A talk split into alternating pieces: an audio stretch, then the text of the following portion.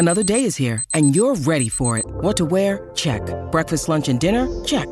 Planning for what's next and how to save for it? That's where Bank of America can help. For your financial to-dos, Bank of America has experts ready to help get you closer to your goals. Get started at one of our local financial centers or 24-7 in our mobile banking app. Find a location near you at bankofamerica.com slash talk to us. What would you like the power to do? Mobile banking requires downloading the app and is only available for select devices. Message and data rates may apply. Bank of America and a member FDIC. When you need mealtime inspiration, it's worth shopping Kroger, where you'll find over 30,000 mouthwatering choices that excite your inner foodie. And no matter what tasty choice you make, you'll enjoy our everyday low prices, plus extra ways to save, like digital coupons worth over $600 each week. You can also save up to $1 off per gallon at the pump with fuel points. More savings and more inspiring flavors make shopping Kroger worth it every time. Kroger, fresh for everyone. Fuel restrictions apply. Hey, everybody, welcome to It Never Rains on this podcast. I'm Hythloday. I'm the managing editor for Addicted to Quack. It's a website. Joining me this week is one of the great writers for ATQ, Tristan Holmes. How you doing? I'm doing pretty well. Hi, hi there, Internet. I'm Tristan, Dr. Holmes, if you're nasty. Uh, uh, it's great to have you. Um, we've h- hired uh, some new writers for the uh, the this uh, season, and the new season uh, began, or at least the football season, anyway. we're going to be talking about it throughout this podcast. your first article for the site um, was about the history of Oregon and Portland State. Um, it goes back quite a while. Uh, uh, I'm not sure I would call it a rivalry, but um, uh, both of the universities sort of have proud traditions um, uh, in the state. Uh, why don't you talk about it a little bit? Thank you. Uh, yeah, when when I first started doing doing this article in particular, I had had this idea for a series when I came aboard that, uh, for better and for worse, this is Oregon's last season in the Pac 12. So it's going to be our last year seeing football rivalries with a lot of different schools. And so I wanted to look back at the series history, probably with a bias to more recency, that it recency being during my lifetime, because I have vivid memories, both good and bad, against pretty much every school in the conference. And so it occurred to me that there's actually a history with uh, all the non conference opponents, though with Texas Tech, it's only a home on home in 91 92. So we're just going to skip them this week. But with Portland State, there is a history. Obviously, these are two schools in the same state and they've only played each other five times, or rather, it was it was five until this Saturday. This, that was the sixth meeting, and the first meeting didn't happen until 1994, and that surprised me a little bit. I would have thought that perhaps these schools would have played each other just because they were, you know, only 90 miles away from one another, perhaps, you know, back during the earlier years. But digging into it, that actually led me into a little bit of the history of Portland State University itself which is actually pretty interesting. Uh, that might have been the, the coolest part of the article, besides you know learning that uh, Portland State was also a a place where the run and shoot came of age. Oh yeah, but yeah, but the university actually started off as they called it Vanport College in a town that unfortunately is no longer there anymore, and for some pretty unsettling reasons. We'll leave it at that. There's a link in the article yeah, the, if folks. The scars of the Vanport that. floods, you know, still exist today in, in Portland. Um, I mean, both physically and you know emotionally. Like whole neighborhoods, you know, were wiped out. Um, yeah, no, I mean it was scary. It, it, it really was, and like a lot of folks, even who grew up here, I didn't know the history of Vanport or the disaster or the very messy aftermath until actually, I think it was less than five years ago. I simply happened to be listening to the radio and uh, a story came on about it on the news because we had hit an anniversary. But the short version is that uh, a, a blue collar community was built in between Portland, Oregon, and Vancouver, Washington, on, on an island in the Columbia River. And so they called it Vanport because it was almost halfway between the two cities. And it was meant to house industrial workers uh, during the war years when there was a lot more shipbuilding going on in the area. And then after the war, a lot of folks left, but uh, a lot of folks actually came back and you had a lot of veterans with GI Bill benefits. And at the time, Portland was actually one of, if not the largest metro area in the United States that didn't have a four-year four-year college available to it. And so they took some of the space in Vanport and created Vanport College and just started from scratch. And then in 1948, a levee broke and the entire town was submerged and it wasn't rebuilt. And a lot of folks, uh, there were unfortunately far too many fatalities, and then there were a lot of folks who were without homes. And one of those entities that was without homes was Vanport College because there wasn't a Vanport anymore. So they got moved into old shipbuilding offices in in around what is now called North Portland, and eventually changed their name to Portland State College before finally moving downtown into what had originally been Lincoln High School, and they've expanded down there ever since. And Portland State technically has a larger number of students than either UO or Oregon State, though the proviso being that it's a it's an urban college. A lot of those are non-traditional and or part-time students, so that sure. gets gets disputed sometimes. And as far as the football goes, they've been playing it uh, since before the flood, back when they were Vanport College, and they've been the Vikings since then. And when they started, they were not an NCAA interstate school.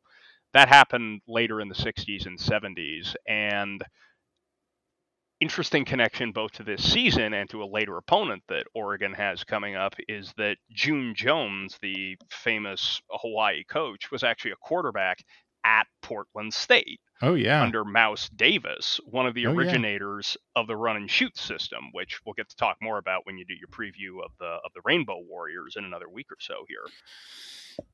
Uh yeah, the um yeah, actually, I've met Mouse Davis. Um, oh, on really? Several occasions. Yeah, he's. Uh, well, I won't get into the personal um, history because I, I don't want to dox myself. But um, yeah, Mouse Davis is alive and well. He actually works as, uh, I mean, it's not hard work or anything, but he does work radio work as the Portland State announcer. Uh, he oh, lives nice. in Portland, and uh, yeah, he's uh, he's one of the originators of the run and shoot you know offense. He's you know, one of the, the, the brain trust guys. Yeah portland portland state holds an, an important uh, place in the history of the evolution of um, modern college offenses because the run and shoot there there are run and shoot fingerprints all over what we think of today as you know the modern college offense that like mm-hmm. 80% of schools run um, yeah, and it's sort of, sort of like spread yeah yeah like it's so ubiquitous that it doesn't even really have a name um mm-hmm. like yeah run and shoot concepts are all over it um and, and, you know as such like you could you could think of mouse davis um and you know portland state june jones you know and then june jones is not just hawaii it's usc um mm-hmm. and, and pete carroll uh yeah, it, it's all over. You know that DNA is all, all, been interspersed all throughout. You know today's college, you know football.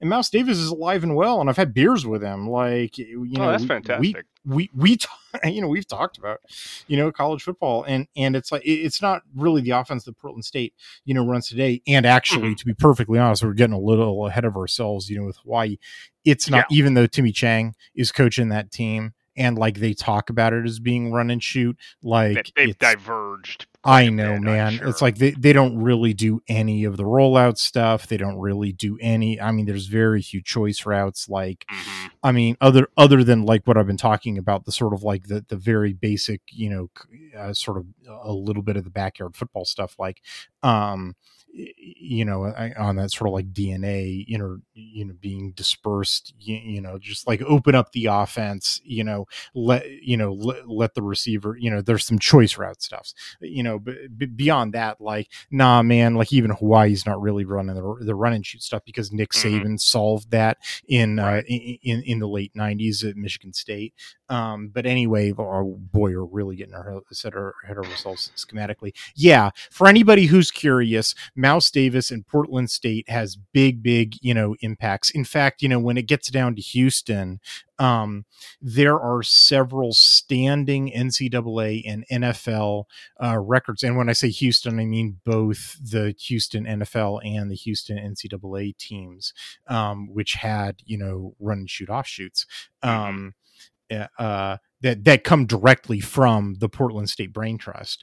Um, that Houston uh, quarterbacks, there are several standing NCAA and NFL records today that are held by Houston quarterbacks, you know, running run and shoot systems um, because it was so prolific and unstoppable um, during, you know, the 80s and early 90s. Like, they just like defenses could not stop it. Um, and that'll, you know, yeah, Portland State Portland State was the genesis of that. It was the genesis of all of that, and that was one of the most gratifying and at the same time kind of frustrating things about this project because for most of our listeners, if you've only been paying attention to college football for the past 30 years or so, and that, you know, that's a lot of us, you wouldn't know any of that because you just don't hear about Portland State. They're not an FCS powerhouse. Uh, they they did have the one really big win in 2015. Their best, oh, two of them, but yeah, yeah. Uh, were there two? Did they beat? Yeah, they beat they beat Mike I, Leach. I know they beat Mike Leach in Pullman. Yes. Yeah. So the history is okay. So Nigel Burton, who's a former uh, UW guy and now mm-hmm. is like and a color commentator yep. for the Pac-12. Um, I don't know what he's going to do next year, uh, but anyway, Nigel Burton was their coach for like from 2010 to 2014. His mm-hmm. offensive coordinator was uh, Bruce Barnum. Um, Nigel Burton kind of runs that program into the ground. Um, yep. uh, uh, although I don't actually think he was a bad coach, he just like didn't have the resources. But anyway, I, oh, um, so yeah, they they fire him and they promote uh, Barnum to be the the head coach. That the first year of that is 2015. He starts out with a bang. He beats mm. Mike Leach and Pullman. Um, although that's largely because Mike Leach like never prepares for his opener. Um, yeah, was, especially if it's an FCS team. Schadenfreude. Yeah, yeah, you know, beats me. May rest in peace, I guess. Anyway, the uh, don't want to speak so, too well of the dead, but so then, like two weeks later, uh, a dude rolls down to Dallas and beats North Texas, you know, which oh, is an FBS right. team. So yeah, um, dude, dude wins two FBS games in the same year, which I think I'm not positive about this, but I think he's the last FCS coach to win two FBS games in the same year and is uh, and is still a working FCS coach. That is, his program has not since been like promoted to the FBS. Like JMU did it, but now they're an FBS team. You know what I mean? Yeah. So, um, so anyway, uh, uh yeah so like they go like nine and three. They they they go to the fcs playoffs and they lose i think in the first round to UNI. I forget who it is they lose mm. to anyway um so it's like a really good season for them. Yeah. And then every subsequent season has been a losing season. They mm. they hmm. don't have any other fbs wins. It's like they never recaptured what what they did in that first year. And it's like and it, it it's kind of sucked for Portland State ever since. Like, like Bruce Barnum's kind of a pugnacious dude. Like he gets in kind of scraps with other coaches. Like some of mm-hmm. them are funny. Like I mean, like really yeah. funny. Like, but uh, and, you know, and then he he had like some really like uh, like, I'm not going to repeat them, but like you know, there's some headlines about some personal yeah. uh, matters which are like not cool um you know about the the dude and then like the the the soccer teams uh you know the the professional soccer teams the timbers and the thorns effectively like kicked them out of providence park and so and that's tw- just kicking them while they're down that's yeah so since a huge complaint since 2018 they've been playing in um hillsboro yep. stadium which is like it's not like I've been to Hillsboro Stadium like several times. it's not like a terrible place to take in a game, um it's just like man for a commuter school as you alluded to like portland state like it it was so cool to it was so cool to hop on the max and and and, go to the game and, and then hop on the max and go home you know like because like you weren't in the car you know like you could you could have some drinks, you know. You yeah, know what I mean? exactly. It's like I mean, it was it was like the urban. it. It was like it was like the urban, you know, football experience, and it's like. I am not doing that going to Hillsboro. Like, I mean, there is a train to Hillsboro, but like, forget it, man. Like, I am Yeah. not doing that. Um, I mean, I'll take the train to Hillsboro, but I'm not getting drunk on the that train. Like, um, it was just like that. That's that's a recipe for like getting lost in Hillsboro. Like, Mm-hmm. so anyway, like, uh and on top of that, like it's so such a pain in the ass to do the film study on Mhm. like night games in Hillsboro because the fog rolls in, and it's like I'm not kidding about this. Like half of their games were just completely unusable because you couldn't see shit. Like yeah, I don't know how the players preview. Yeah. you couldn't see the players on the field. Like, Mm-hmm. I mean, it was just like it was like ghosts running around. I mean, in some ways, it was like eerily beautiful, but um, but like that's not what you're looking for in film studies. So it's just like, dude, Portland State has really just been getting kicked since like 2016 to until now. So like for this program with this like super proud history, that, like rose from the ashes or whatever the water version of ashes are, um, and, and like yeah, man, and like has this like super like important place in the evolution of modern college offenses, and oh man, like eh, to be like you know and now their modern you know existence is playing in a foggy stadium and losing in historic fashion you know to oregon Uh, it's just like kind of my heart breaks for these guys you know Absolutely. And not to get again, but this is more of an off-season topic. We've kind of tried to make our peace with this, but I was really pleased. Okay, we'll go the long way round for this. I was really pleased with the reactions and the comments we got to the article because we had some former and current Portland State fans talk about the kind of experience you're talking about, where it's we get a downtown urban football sporting experience for a reasonable price and oh by the way there's like five microbreweries within walking distance of Yeah. the stadium yeah and even after, you know, the sort of genesis of the run and shoot era, there was still success when they were playing in Division Two. I remember when I was much younger, I would read the physical copy of the Oregonian sports page, and I was actually very closely following one year when they played Texas A&M Kingsville in the playoffs. And then 1996 comes around, and they make a jump up to Division One, and they're in the Big Sky. And the Big Sky includes programs such as Montana, uh, Eastern Washington. At first, Boise State, Montana State has has come on lately, even as Montana has faded a little bit. And that's a oh, tough road to Montana's hoe. a good program like, At Montana, Montana for I mean, a long montana time beat was washington to Yeah, they're 2021, better than those guys in Seattle. Let's at least never for forget time. man Never forget. Never forget. Go Grizz. So that's a tough road to hoe. I mean, you could argue uh, probably the toughest conference you'd say in FCS now is the one that Oh has yeah, no doubt. State I mean, they definitely Dakota were State last year. it, like but, no yeah. question. I mean, they go back and forth with like Mi- Missouri Valley, Ohio Valley, but like Yeah. last year, yeah, no question. Yeah. So you get that where they there's the jump up in competition, and aside from one really energized Magic year with the coaching change, they haven't been able to to meet that competitive level. And then you just get the stadium situation, and Yeah. you know, unfortunately, there is a movement which isn't realistic because football pays for the rest of the athletic department.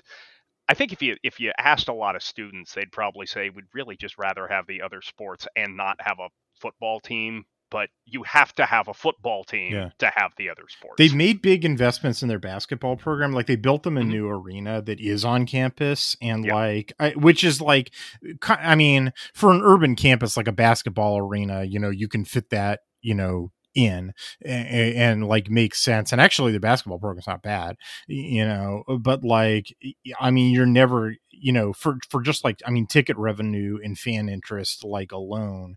I mean, like programs that like at the, the you know at the power five level that you think of as basketball programs like kentucky kansas syracuse etc like all these programs that you think of as basketball programs first and, and football programs like second or third you know like i bet those programs lacrosse programs you know blow their football programs out the water. Nope. Order of magnitude more revenue coming in you know from football. You know like football can be a joke at certain schools and still wind up pulling in you know way more money it's just like it's not even it's not even close and that that's just the the reality of it and you know I, I feel bad admitting that sometimes because football is my favorite sport and I, I Mhm. follow other duck so sports you're a basic bitch is what you're saying Yeah, I, I'm a basic bitch. I'm a basic American sports bitch. Uh, what what can I tell you? And you know, you, you get in this situation, and that's why you know you've got these hard work this hardworking team from a school with a with a proud tradition, even if it's a little out of date now. Having to get up at 6 a.m., get on a bus, go to Eugene, get their butts handed to them for three hours, and drive back. And oh, by the way, your reward for going through all of that is you get to go to Wyoming next week. oh yeah yeah Have fun in Laramie, guys. yeah uh yeah and not like that's an easy out No. Ask uh, Texas Tech about that. yeah that's texas tech uh yeah we'll be talking about that one a little bit uh Yep. a little bit later this week uh, when we record our second podcast for the first time ever uh, in the history of this podcast. We're, we're going to do two in a week. It's like two a days, but like a week and also not difficult. Um, uh, but yeah, uh, uh, I, I mean, honestly, like I just like Portland State. You know, honestly, Mhm. like it's a it's a program that I enjoy. I enjoy doing the film study pro, uh, uh, uh, project about them. Like, um, uh, you know, for all of his foibles, I enjoy Barney Ball, um, as they call it, A- and like I, I really like their their quarterback Chachere. Like I, I went out of my way to like you know note uh, you know all the you know that he was like the best athlete on the program, and it's like you know And that showed. Yeah. and like my preview of the team i was like you know here here's all the ways that like Chachere is gonna you know hurt you and, and like the ducks better have a plan and then you know it comes right out it's like the two biggest plays that that portland state have are both you know him running the ball on a scramble and then a designer and and like the designer you know i put it in my review article uh well i'm getting ahead of ourselves because we're going to talk about it in the second segment but it's just like yep there it is. It's like i to- told you yeah. it's like film studies no joke man. But it's like i don't know it was it, you know it was enjoyable because it's like yeah it was, you know the this the the it's it, like P- portland state you know they went four and seven last year they went four and seven because they're in a really good conference you know and, and like they beat eastern washington you know they Yeah. you know they they played two fbs teams one of them was washington um you know they had a lot of good plays against washington honestly they they had san jose state on the ropes frankly like they should have beat you know san jose state um Yeah. you know honestly you know i kind of thought that that Barney mismanaged the clock there at the end of the first half. Um, they they missed out on scoring at the end of the first half. They had scored, they probably uh, you know would have won that game. And then it was real funny, you know, against the Grizz a couple of weeks later. It was like he learned his lesson, you know, uh, and uh, you know, it was like okay, we're gonna get the points this time. So then he, he gets you know at the end of the first half, you know, he's got the ball, you know, he's he's driving to the red zone. He's like, okay, you know, we're gonna take the points this time, uh, you know, but then he gets a couple of penalties and he gets backed up and it's going to be like a 54 yard, you know, field goal. And he's, you know, he's like, no, no, no, we're, we're going to take the points. I learned my lesson, you know, and, uh, and so he, you know, he sets up to kick this long ass field goal, right? You know, and what happens? You want to guess what happens, Tristan? I'm trying to remember. I think I saw this. Was it blocked or was it a kick six? It was a kick six, man. It was a kick six. Of course. It was a kick six as time expires uh, uh, at the end of the first half, and just like the team comes out just like demoralized in the second half, and like Montana, you know, which is a good team, Mhm. you know, uh, like just sort of runs away with it, you know, in the rest of the game. But it was just like, oh man, you've got to be kidding me, you know, like all and all of this stems from like the first week of San Jose State having them on the ropes. It's like, you know, that's what you know when you don't have a bunch of blue chips on your program you don't have like you know a bunch of stuff like going your way like yeah things can snap like that like um it doesn't like it doesn't mean that you're a bad team with like bad players you know on uh, like it means that like stuff can snap and like yeah man. I, I, don't know. That was the other thing that I, I, sort of like took away from from doing the, the the film review of this game against oregon was that like several of the things that i noted when doing my preview of portland state because like i you know they hadn't played any games in 2023 right? Like i had to go you know entirely on the 2022 film and i was like okay you know they're going to be missing you know all these player you know player this player that they relied on and this player that they relied on and this player that they relied on and given that they basically you know their recruits are all walk-ons you know mm-hmm. like you know that the, you can't count on you know replacing them, you know, with great players, you know, that, uh, you know, so they're probably going to be deficient in those positions, you know, just like odds on that's probably what's going to happen. And so, you know, you'd expect them to be taken a step back, you know, in those positions. And then, you know, that did happen at a couple of them, but at a couple mm-hmm. other, you know, positions, actually, they did replace them fairly well. And so, you know, that was actually the conclusion and like the accountability section of my article. I was like, actually, actually, I'm sort of thinking that this season for Portland State, not like I, I don't know if anybody's going to care about this. I always sort of care about like Oregon opponents, like how they how they wind up doing by the end. I like to look back and see like, hey, how'd you guys do? Uh, um, I sort of think that Portland State's going to have a better season than four and seven, like they did last year um, in hmm. 2023. Because like I sort of think that they patched I wasn't expecting this, but I sort of think that they patched some of the holes that I was concerned that they were going to have. Um, and like I'm kind of pulling for them, man. Like this, for like reading and Tristan, I must say, reading your article was part of that. You know, sort of reinvigorating my because it had fallen off. You know, when they moved to Hillsboro, I sort of like stopped caring about them, but yeah. I care about them a little more now. So yeah. Well, there you go, Portland State. You've got uh, you've got the whole the whole um, the whole duck community pulling for you, the whole flock. So you know, go make the playoffs. All right, uh, let's take a break. Uh, when we come back, we will uh, talk about the actual football game uh, played between Oregon and Portland State.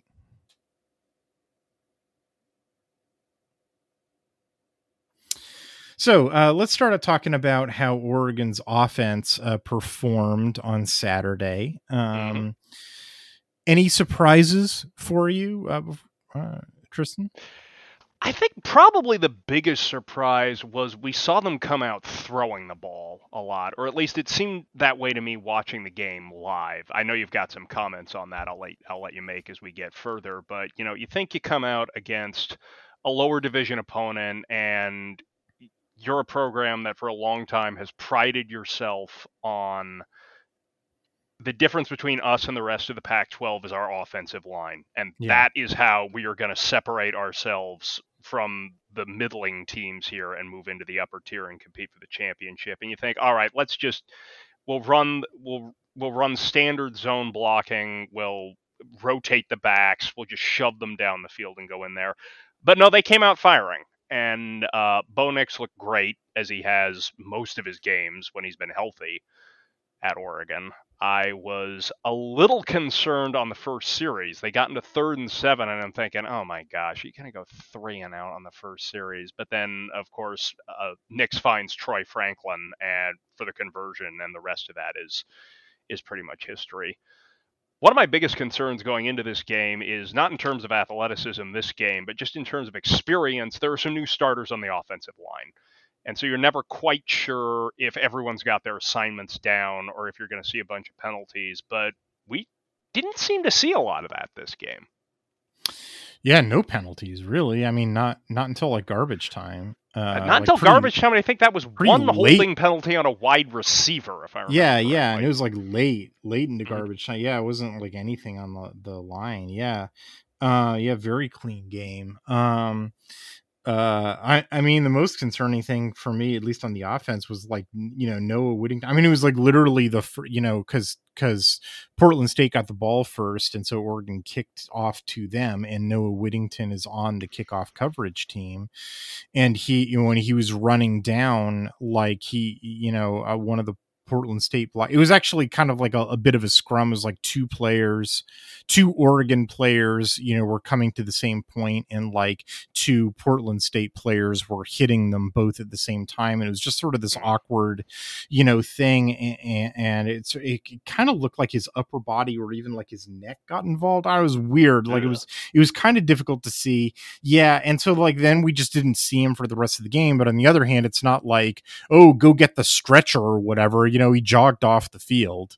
Um, right. so and and so, it is uh, it is the first game of the year non-conference FCS opponent. It yeah, they, they were probably playing it a little safer than they might later. Yeah, so like I mean, there was a bunch of like you know like Chris Hudson for example. Uh, you know, there's we're going to talk about a bunch of them on the defense in the third segment, but like mm-hmm. um, you know there there's a couple of them for the offense as well where I'm sure it was just precautionary. You know, like Chris Hudson for example. There's no reason why Chris Hudson wouldn't be playing except yeah. for a precautionary holdout. You know, like mm-hmm. that um because i mean it's not like oregon needed like every you know everybody at full strength you know to, yeah. to win this game comfortably um i mean the thing you know uh, speaking of the passing you know offense you know the thing that struck me is like you know what i was really watching for you know the, or the thing that i was like attuned for was the rpo game mm-hmm. because mm-hmm. like you know when i back in the i guess the winter you know i can't remember when exactly i wrote that article i was like you know March or, or February, I think. Um, when I wrote the article about Will Stein and I did all that um, uh, uh, uh, UTSA film study, it was really it was interesting because you know he took over the the offense at UTSA. I just like briefly re- recapitulate here. So UTSA had a particular offense in 2021 um, that was like really like run oriented.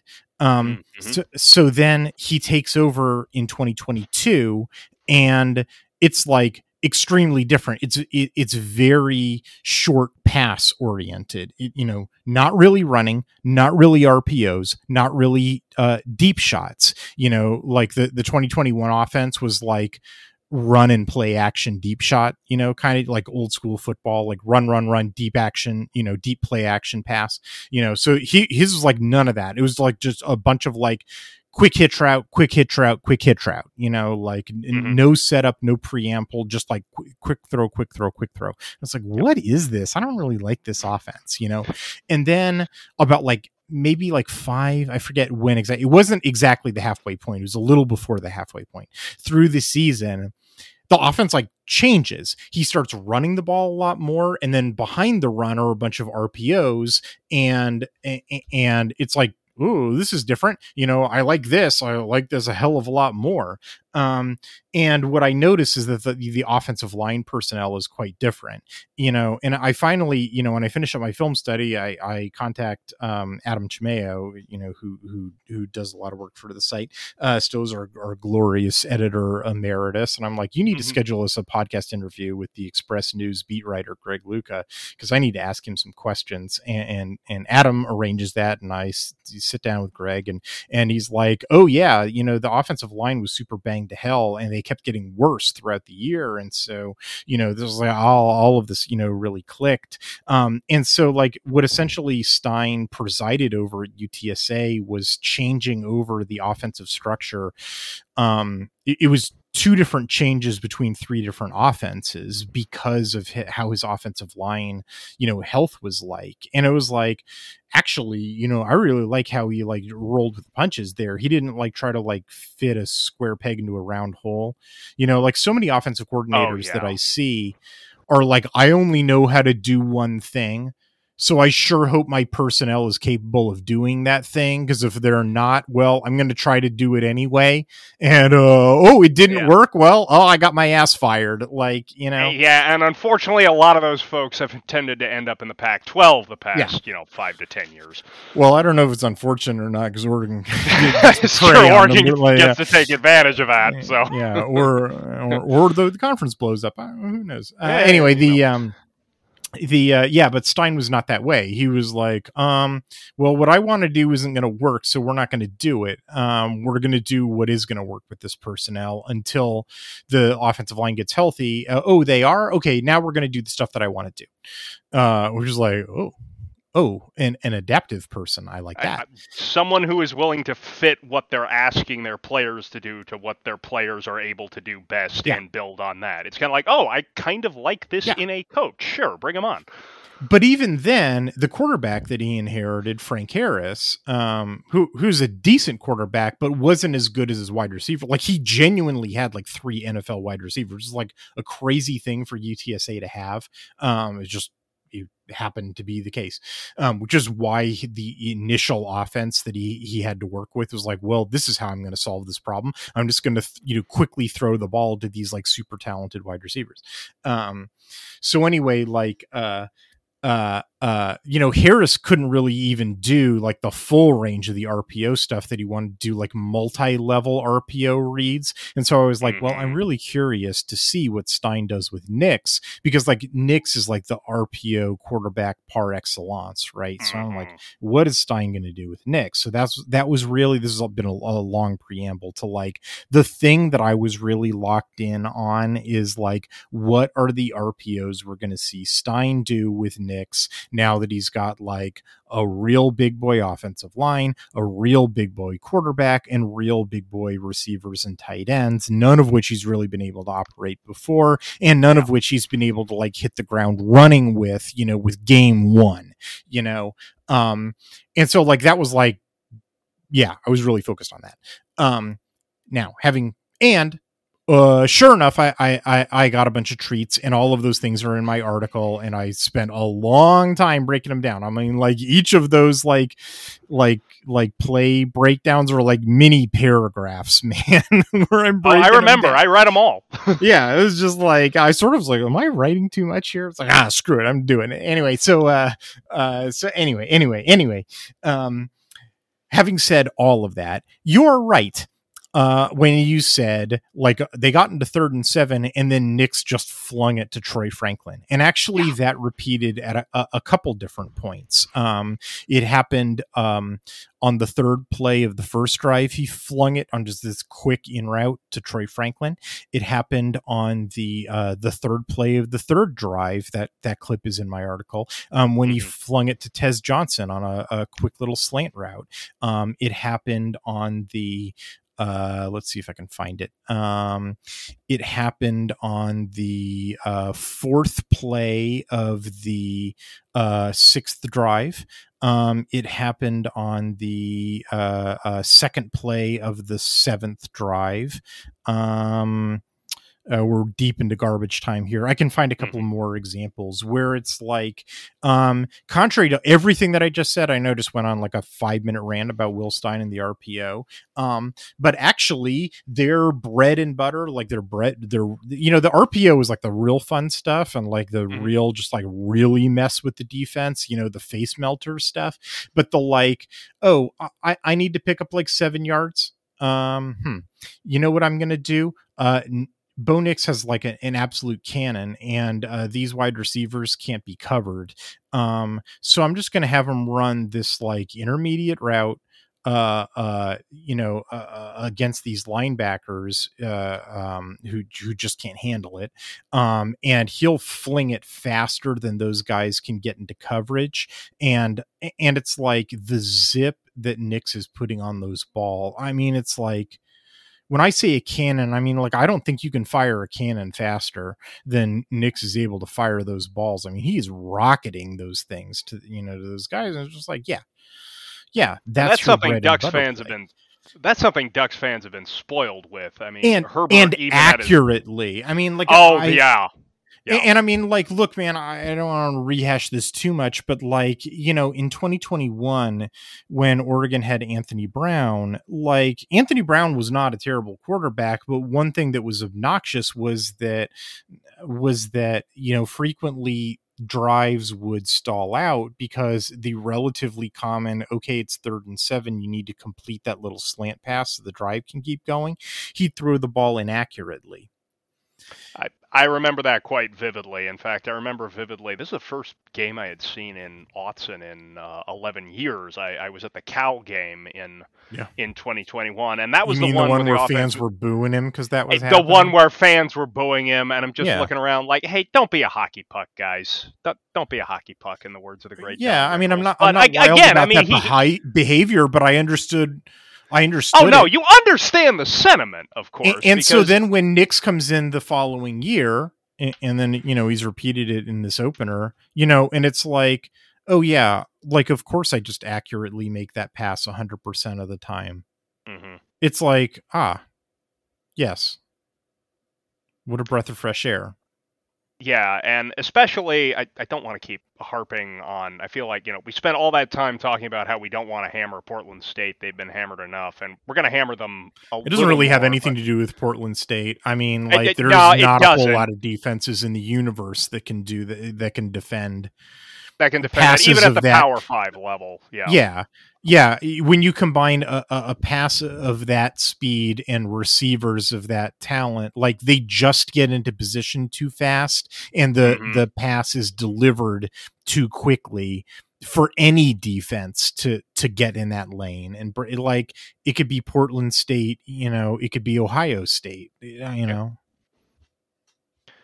Yeah. The, another thing that I definitely noticed is that uh, Oregon's ball handlers were definitely able to break a lot of tackles this game, and some yeah. of that is that Oregon does have really good skill right. players. I think they're particularly deep at wide receiver this season. We saw oh, some yeah. of that. So there's going to be you know this is probably the most but... talented group of wide receivers that Oregon's ever had. Like period, full top stop. to bottom. I would agree. You know, with that, it's hundred plus year history. Yeah.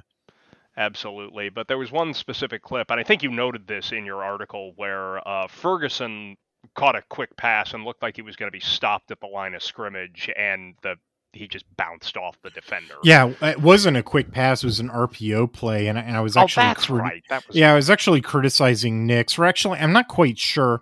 Uh, I, I was actually thinking about it a little bit after I wrote, where like it's possible. I wrote that I think that Nix either hastily made the throw or just neglected to do the second component of his read and just threw the ball immediately instead of doing the trot out that he's supposed to to get the safety to make a decision. But it's possible that in this game, he was just instructed just never run, Bo. Even if the normal play design has you running, just don't because we don't want you running uh, in this game. Um, yeah, we, we, don't need your legs to to beat this team. So so so if yeah. so so even if that gives the defense an advantage because they're uh, you know on that play they they can make a beeline for the tight end. You know what? I'm pretty sure that uh, Mr. Ferguson can just run over that safety. Um, that's what happened. I mean, like, I was so funny that poor little safety. Like, and, and no, I I shouldn't make fun of him because, like, I actually like that safety. I specifically singled that dude out in my mm. preview mm. article as a he was a young because like Portland State lost all of their here. Hold on one second uh, or or yeah, he he was he was a yeah Sh- Shakir. I wanted to look him up. He was uh, Portland State lost all of their safeties um, uh, for their starting safeties at the end of last year. But I specifically wrote in my preview article that like I actually liked their younger safeties better, and he was a dude that I singled out as like I like that dude. Like I liked him better than the this the starter that he was behind. Um, and then you know Ferguson ran him over, and I was like, yeah. well yeah, because I like Ferguson even better. You know, even better. I mean, and, yeah, and like, and also. for Ferguson, a guy who uh, we were wringing our hands all summer long about, like, is this dude going to be healthy? And Herbert, Mm-hmm. a guy who came in 2019 and has missed like a lot of time with injury, and we're wringing our hands for like three years about his health status. And like, yeah, they spent all game trucking dudes. So like, okay, that's okay. So yeah, that's fine. They're looking good at tight end, and you know Stein's offense generally hasn't used more than one tight end at a time. I think we saw some double tight end this. Game. Actually, not just some. I mean, out of the 24 meaningful plays, uh, uh, 10 of them used, uh, or nine of them used two tight ends, and one of them on the goal line. He used three. They got Sadiq in there. In fact, Sadiq threw the key play, the, the key block uh, for James to for the touchdown. I mean, it was a one yard touchdown run, but still, you know, he threw the key block. Oh. Yeah, well, there you go. I mean, Stein's got new toys now. He, Yeah. he's got multiple tight ends that he can put on the field and give him some versatility that he so might yeah not back have had back back to the point of like stein isn't necessarily wedded to well i only know how to do one thing you know? Mhm. let's take a break uh, when we come back we'll talk about how oregon's defense performed against portland state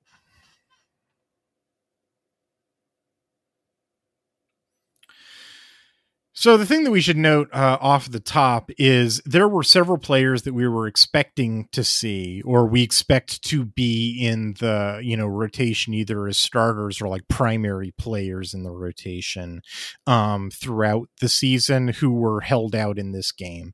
Um, you know, probably for precautionary purposes, uh, you know, just not necessary, and why risk it? You know, why why risk aggravating? You know, uh, uh, what is probably a minor ding but then they don't tell us you know these things you know they don't you know uh um um and uh uh and then I've subsequently seen some practice reports that indicate that like virtually all of them were, you know, in, in full gear, uh, and, and and practicing, you know, uh, on, on the day that we're recording this, which is Tuesday. So like, I, you know, I expect to see, you know, Oregon to be at basically full strength, you know, against Texas Tech on Saturday. So like, um, it does sort of complicate, you know, matters for personnel evaluation because not only were I think we were seeing, you know, not exactly the players that we're going to see.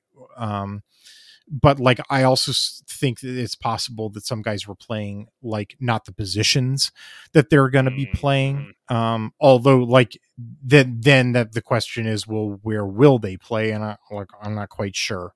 So like all of this, like there's asterisks and grains of salt all over, you know, for the defense. Um, so having said that, uh, what'd you think? Well, this was probably the matchup I was more curious about because I remember when Lanning came in, you you did a deep dive on Georgia's defense and we got to learn about the mint front and the philosophy that and I'm going to oversimplify and please correct me when I inevitably get some of this wrong, but the basic principle is we need to the pass is what gives you explosive plays and that's what leads the opponent to get points. So we want to stop the passing game before we worry about the running game beating us. So the idea is you use three down linemen try to get them to spill any runs that come their way. So that way players in coverage can come down and clean up on the running plays and then deploy as many defenders as you get in with the pass. But last year, the defense, they had some really talented linebackers, one of whom, Noah Sewell, is now in the NFL, and one of whom has transferred to Arizona, and we'll see if he ever reaches his potential. But they weren't natural coverage guys. And so there was sort of this, well, we're kind of half in, half out with the Mint defensive philosophy. And so I was really curious to see if some of the personnel changes they made in the offseason, if I could tell, oh, the gap assignments are really different this year. And I confess that at game speed, you know, I'm I'm still working on this now that I, I'm working with ATQ and I'm trying to write articles. But my eyes at full game speed, I I, I, I couldn't tell. But then I read the breakdown. It's like, no, there is a lot of mintiness here now, especially in the p- way that they're playing RPOs. The- they're they're definitely mintier. I mean, I, I definitely noticed some. I, I don't want to exaggerate. I sort of feel like my article did exaggerate it a bit because it was sort of like look, man, you know, uh, if I were writing a truly representative article uh, about a, a team that just limited their opponent to seven points and I think like 52 yards or something, you know, like yeah. it would be like, oh, they just slaughtered them. Like here's play number one where they slaughtered them, and play number yeah. two where they slaughtered them, and play number three where they slaughtered them, and it would be you know boring. And, and sort of my you know my job is like here's the areas where they could work you know on some stuff, and so I sort of like I feel like I maybe heightened a bit in a way that's not strictly speaking representative. Um, some areas where I noticed, like, I, I don't. I didn't pick stuff that was like cherry picking. Like I, I, did find things that were like I, I noticed this more than once, like it you know was like you know uh, uh, patterns but you know mm-hmm. still it was like it wasn't like oh this is happening all the time you should hate this player you know it was like hey you know uh, of uh, in a game in which they did you know 98% uh, uh, uh, correctly, here was the two percent, you know, and by two percent it means this these this happened more than once. Like, yeah, you know, like because what Mostly else on that gonna, one drive? But. Yeah, like what else are you gonna write about? You know, mm-hmm. so so so that's what that you know that was about. And yeah, and to the extent that it was anything, it was like you know to to to, to as you say is like this isn't minty enough you know mm-hmm. like this is this is stepping down on the run when no your job is to play the pass you know and uh um and uh, you know, or this is you know letting your eyes get caught in the backfield um, instead of like you know playing agnostic, um, and uh, and so like you know, but that's that's not they're not talent problems they're eye discipline problems and eye discipline problems mm-hmm. can be corrected in an hour you know whereas like yeah, that's oops, what the meetings that guy's not big enough is something that can't even be corrected in a lifetime so right. like you know it, yeah. it, doesn't worry me you know mm-hmm. if i can write an article about it it's not something that worries me yeah i mean overall again uh, not to beat a dead horse here, but you know, just given the resources of the opponent, you don't want to say this is the second coming of Gang Green yet, but there wasn't too much cause for worry, at least yeah. not after we saw the full game. Now, and... I can tell you,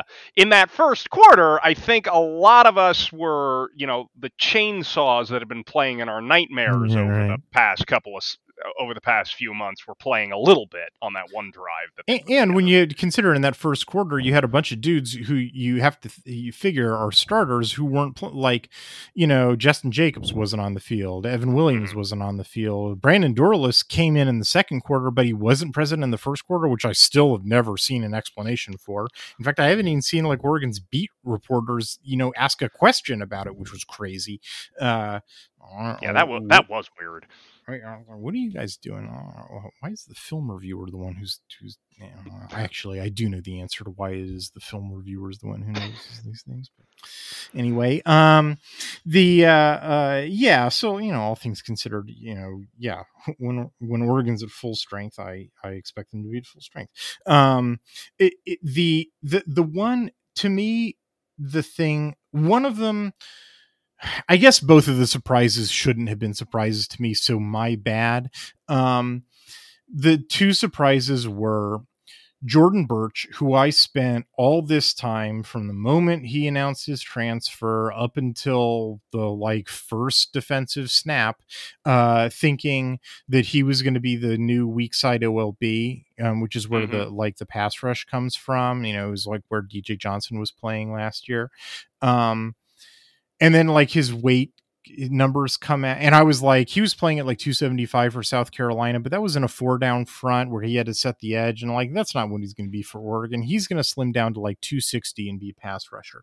And then his weight numbers come out and he's like 290 and uh, he he's officially listed as a defensive end and i'm just like oh oh oh. They're exaggerating his weight numbers yeah, and de yeah. that's just a holdover label. He's still an olb like i was in denial about this mm-hmm. right?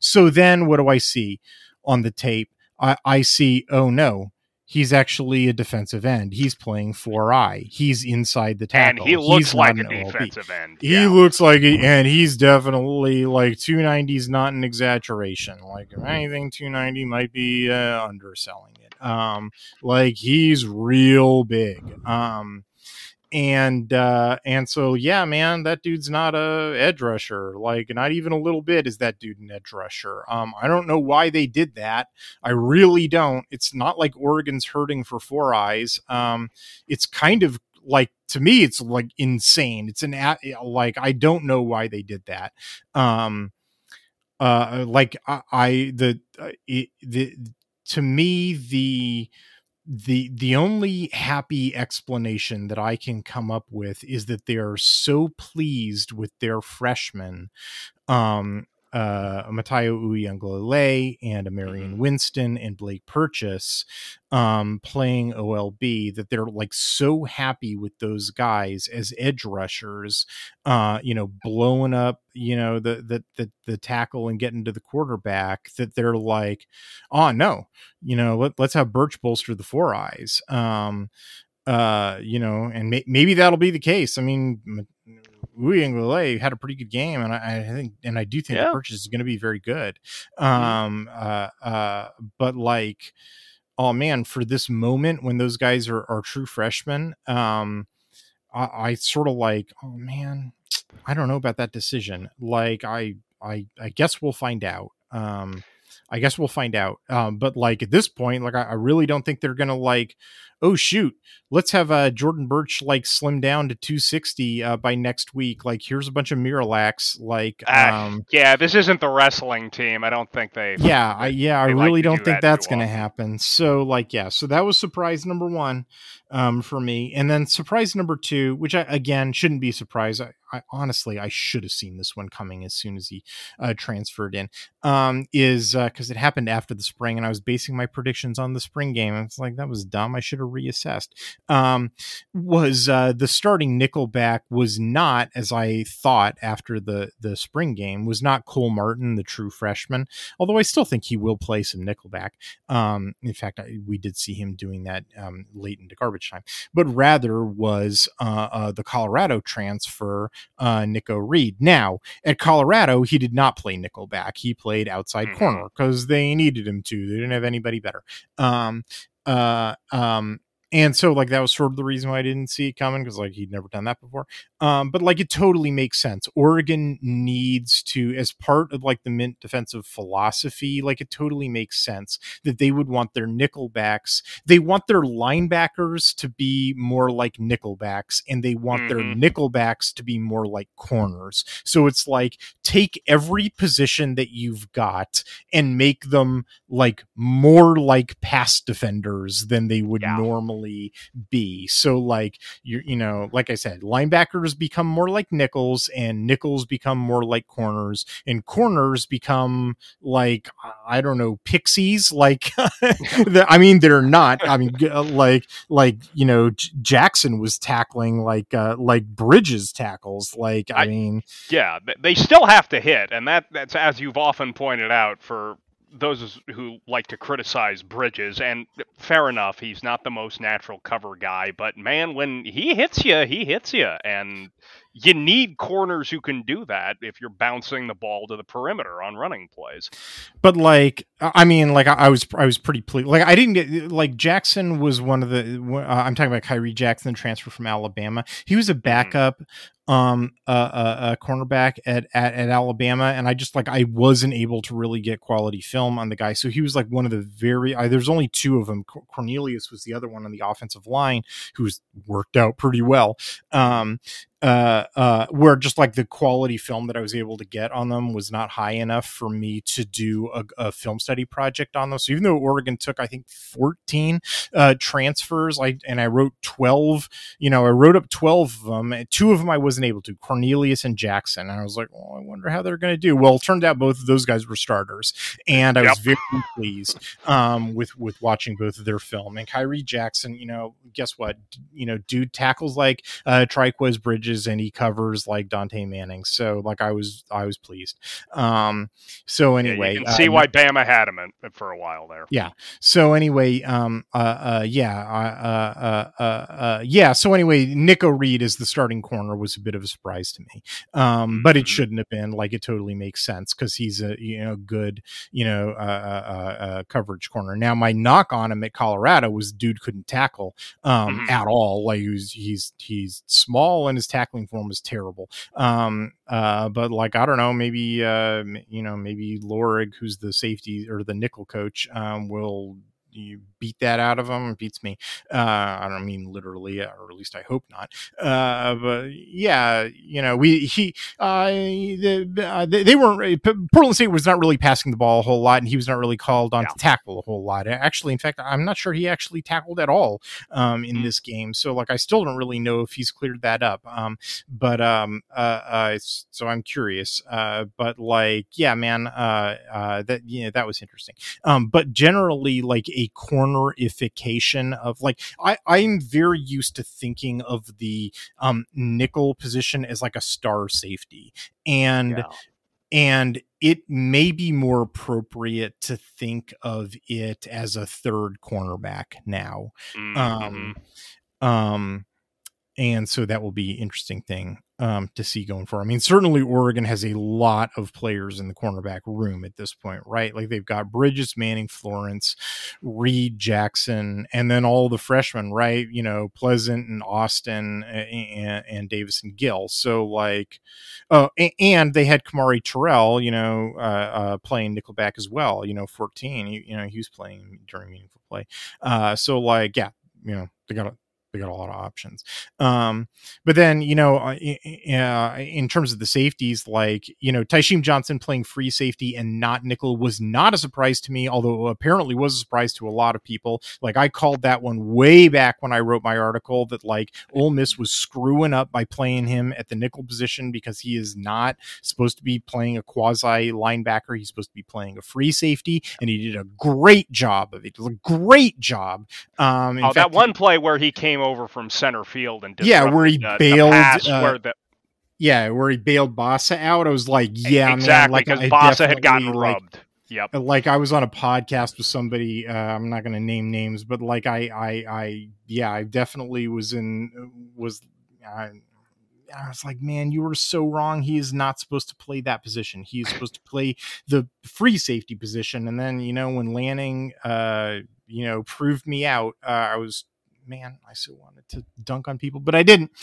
I didn't. I'm just doing it on this podcast, sort of voce. Uh, anywho, yeah. um, we well, you know, you get off the lane train, and good things happen for you if you play defense. I guess we did see um, last year's starters um, at the boundary safety position. We saw Steve mm-hmm. Stephens and Bryan Addison. Actually, the other way around. We saw Addison first and then Stephens. I expect although I guess we'll see. Um, I expect that when Evan Williams returns to the lineup, which I am expecting um, on on Saturday, that uh, both Stephens and Addison will sit down, and it'll be mm-hmm. Williams, um, and that we're not going to really see shuffling. We're just, you know, it's that's just Williams' job, and he just wasn't available um, against Portland State, and that so that anyway that that ends the surprises. You know, other than that, uh, and the Dorlus thing that we already mentioned. Eh, mm-hmm. Uh, you know, that was, you know, pretty much it. Otherwise, like, you know, we saw Aumavae and Taimani at nose. That was expected. We saw Ware-Hudson, you know, that was expected. We saw, oh, we saw Shipley playing in place of Funa, which, like, I don't know why Funa was out, but, like, you know, Shipley's not as good as Funa. I don't know what to tell mm-hmm. people. Like, that's just true. Yeah. Um, uh yeah uh manning played very well at cornerback which is like you know about time. Um uh growing you know, into the role as we say might just be a late bloomer. Yeah so like yeah man i mean i'm really eager to see how jestin jacobs steps in when he's ready uh, to go which hopefully will be on saturday because like mm-hmm. honestly i've been waiting for this jeffrey Bassa thing to happen for like three years now and i'm just like I'm ready for it to be somebody else. Um, I just like it was not. I mean, like he's not the worst, and I understand why they like his body type for the position, but like I'm ready for it to be somebody else. Like I'm just like I have too many negative marks on my tally sheet for that dude, and I, I want and like I just want I, I want to see Jestin Jacobs. Um, and like, um, I don't know, man. Like it was, it, like I don't know what the second guy's you know going to be. Maybe it'll be Bassa still. Um, you know, maybe it'll be Saleh. We saw a bit of him. Like maybe it'll be Hill, although I had some problems with Hill. Uh, maybe it'll be Bryce Boettcher, the center fielder. Like I don't know, man. Um, you know who knows but like uh you know like like Bassa and a walk-on baseball player um like i definitely and and and then hill playing the overhang backer who had some rpo read errors like uh yeah i think the linebacker position like as much as i was like into how mintier the defense got i was like um yeah this could still improve like yeah yeah. Yeah, I mean, two two sports stars may apparently be all the rage now. Now that you know, mm. Coach Coach Prime is is with the Buffaloes, and it's it's a wonderful story. But you know, I kind of prefer a real dedicated linebacker there, even if they're more of a traditional strong safety type. I mean, re- reading about the Mint defense, I just keep thinking, man, if we could just reach back into 1994 and take Chad Cota and put him at middle linebacker, he'd be perfect here. I don't know how he'd keep up with today's uh, athletes, yeah, but yeah, that would actually not be. Yeah, hmm. that's actually an interesting thought. All right, uh, uh, all of this will have to wait. Um, like I said, there, there. I mean, there's just so many guys, you know, who are held out for probably precautionary purposes that we're just going to have mm-hmm. to wait and reevaluate when we see what the real, you know, defensive structure is. But like, uh, or the real, you know, uh, personnel's at. But like, we did get confirmation of a number of positions. You know, some of which I, I definitely called and was very pleased about. Some of which I whiffed on and feel dumb about. Um, but like overall, the the the the overall prediction of trying to to mintify the defense as opposed to going the other way and getting more traditional like oh yeah yeah, that was hundred percent right. Like they definitely oh, yeah. got like super minty. Um, mm-hmm. and, and, like, and you definitely saw it in Portland State's passing numbers where they just like gave yeah. up. Like they just did not throw the ball um at all um and in no. fact like i mean that was really the thing you know like like when you were introducing you know the concept of the mint defensive structure is like that's where explosive plays come from like that's and therefore that's why you want to shut it down like that's definitely true but there's a second component of why you want to mm. shut down the pass which is that in modern college football um it's also how teams convert third downs um uh, uh, you know, like they all do it with like those these little hitch routes, and like that was the mm-hmm. other thing that was really encouraging to see was that Oregon was shutting down those quick passes, um, and like it's hard to do that. Like you have to like really blanket, um, in order to shut down those quick throws. But like Oregon did that too, and like mm-hmm. That's hard. Like it's really hard to keep teams from converting like quick predetermined throws which spoiler alert like that's pretty much the only type of throw that Texas Tech can reliably make. Um like they you know, I know they've kind of got a reputation historically as being this like deep passing team, and I know they've got like some real tall wide receivers that that folks are like, you know, scared of because they're real tall. Nope, like the, they're not productive at all. The, the the only thing that they do are these quick predetermined little hitches, um, and they sort of like slowly march down the field. Except it's not that slow because they they they snap snap the ball quickly. But if you look at a drive yeah. chart, it's like 15 play drives all the time because it's like nothing but these little hitches. Um, and like that's what the mint defense is like, you know what, guys, we need to not just shut down the explosive plays with super talented cornerbacks. We also have to make everybody else on the team like, let's make all the linebackers be pass defenders too, so that we can shut down these hitches and get off the field on third downs. And so, like, just like when we were talking about the offense and I was talking about how I wanted to pay attention to Stein's RPOs, um, the thing that I was paying attention on the defense was like, how are you going to shut down all these little quick throws? And and then they did that, and I was like, ooh, ooh, which that's is interesting. Which is fantastic to see. I mean, you mentioned that. Uh, not to get too far ahead of ourselves, that's something Tech does a lot. I know last year, uh, you know, there are some highly successful passing offenses, but it's kind of in the Pac 12, but it seems like there's sort of a limited menu. It's like they're really good at a couple yeah. of, of routes or Oh, yeah. concepts. And if you Oh, have yeah, a yeah, yeah, defense that is built That's to totally stop true. Oh man, that's high, true. I can think of like four different offenses in the Pac-12 where it's like Well, Arizona they're- came to my mind. Yeah. Arizona, Washington, e- even USC to an extent, UCLA to an extent, where it's like, yeah, they're U- Utah. It's like they're Yeah. really good at like three passes, hmm Yeah, but so the it- but they're not like a full menu.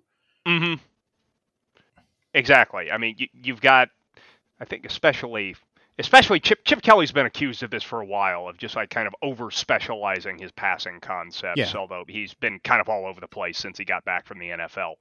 But you know, if you have a team built to make everyone a pass defender and saying, "All right, even while you're keeping one eye on the run, we're really going to have eight in coverage so we can get as much of the field covered as possible and be ready for this. You have the ability to get off the field on third downs.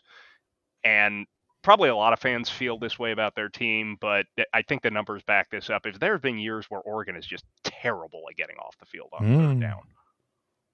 Yeah. Hey, let's wrap it up there. Uh, you got any parting words of wisdom for us, Tristan? Uh you know, in, in the spirit of our initial conversation, I will say I was really impressed that Portland State broke in a new center, and I didn't see a single bad snap. And I didn't I've got a- either. yeah, and I've got a lot of respect for Chachere. I mean, I know he had a rough day passing the ball, but he had guys in his face all day. There was one fourth and six where he sailed a ball to an open receiver, but he had someone, you know, coming coming to throw him into the stand. So I'm not going to hold that against him. Uh, but other than that, I'll just say, you know, thank goodness it's football season, and if you want to learn about Pac-12 football and you don't mind uh, a duck-centric lens on it, there's no better place than Addicted to Quack.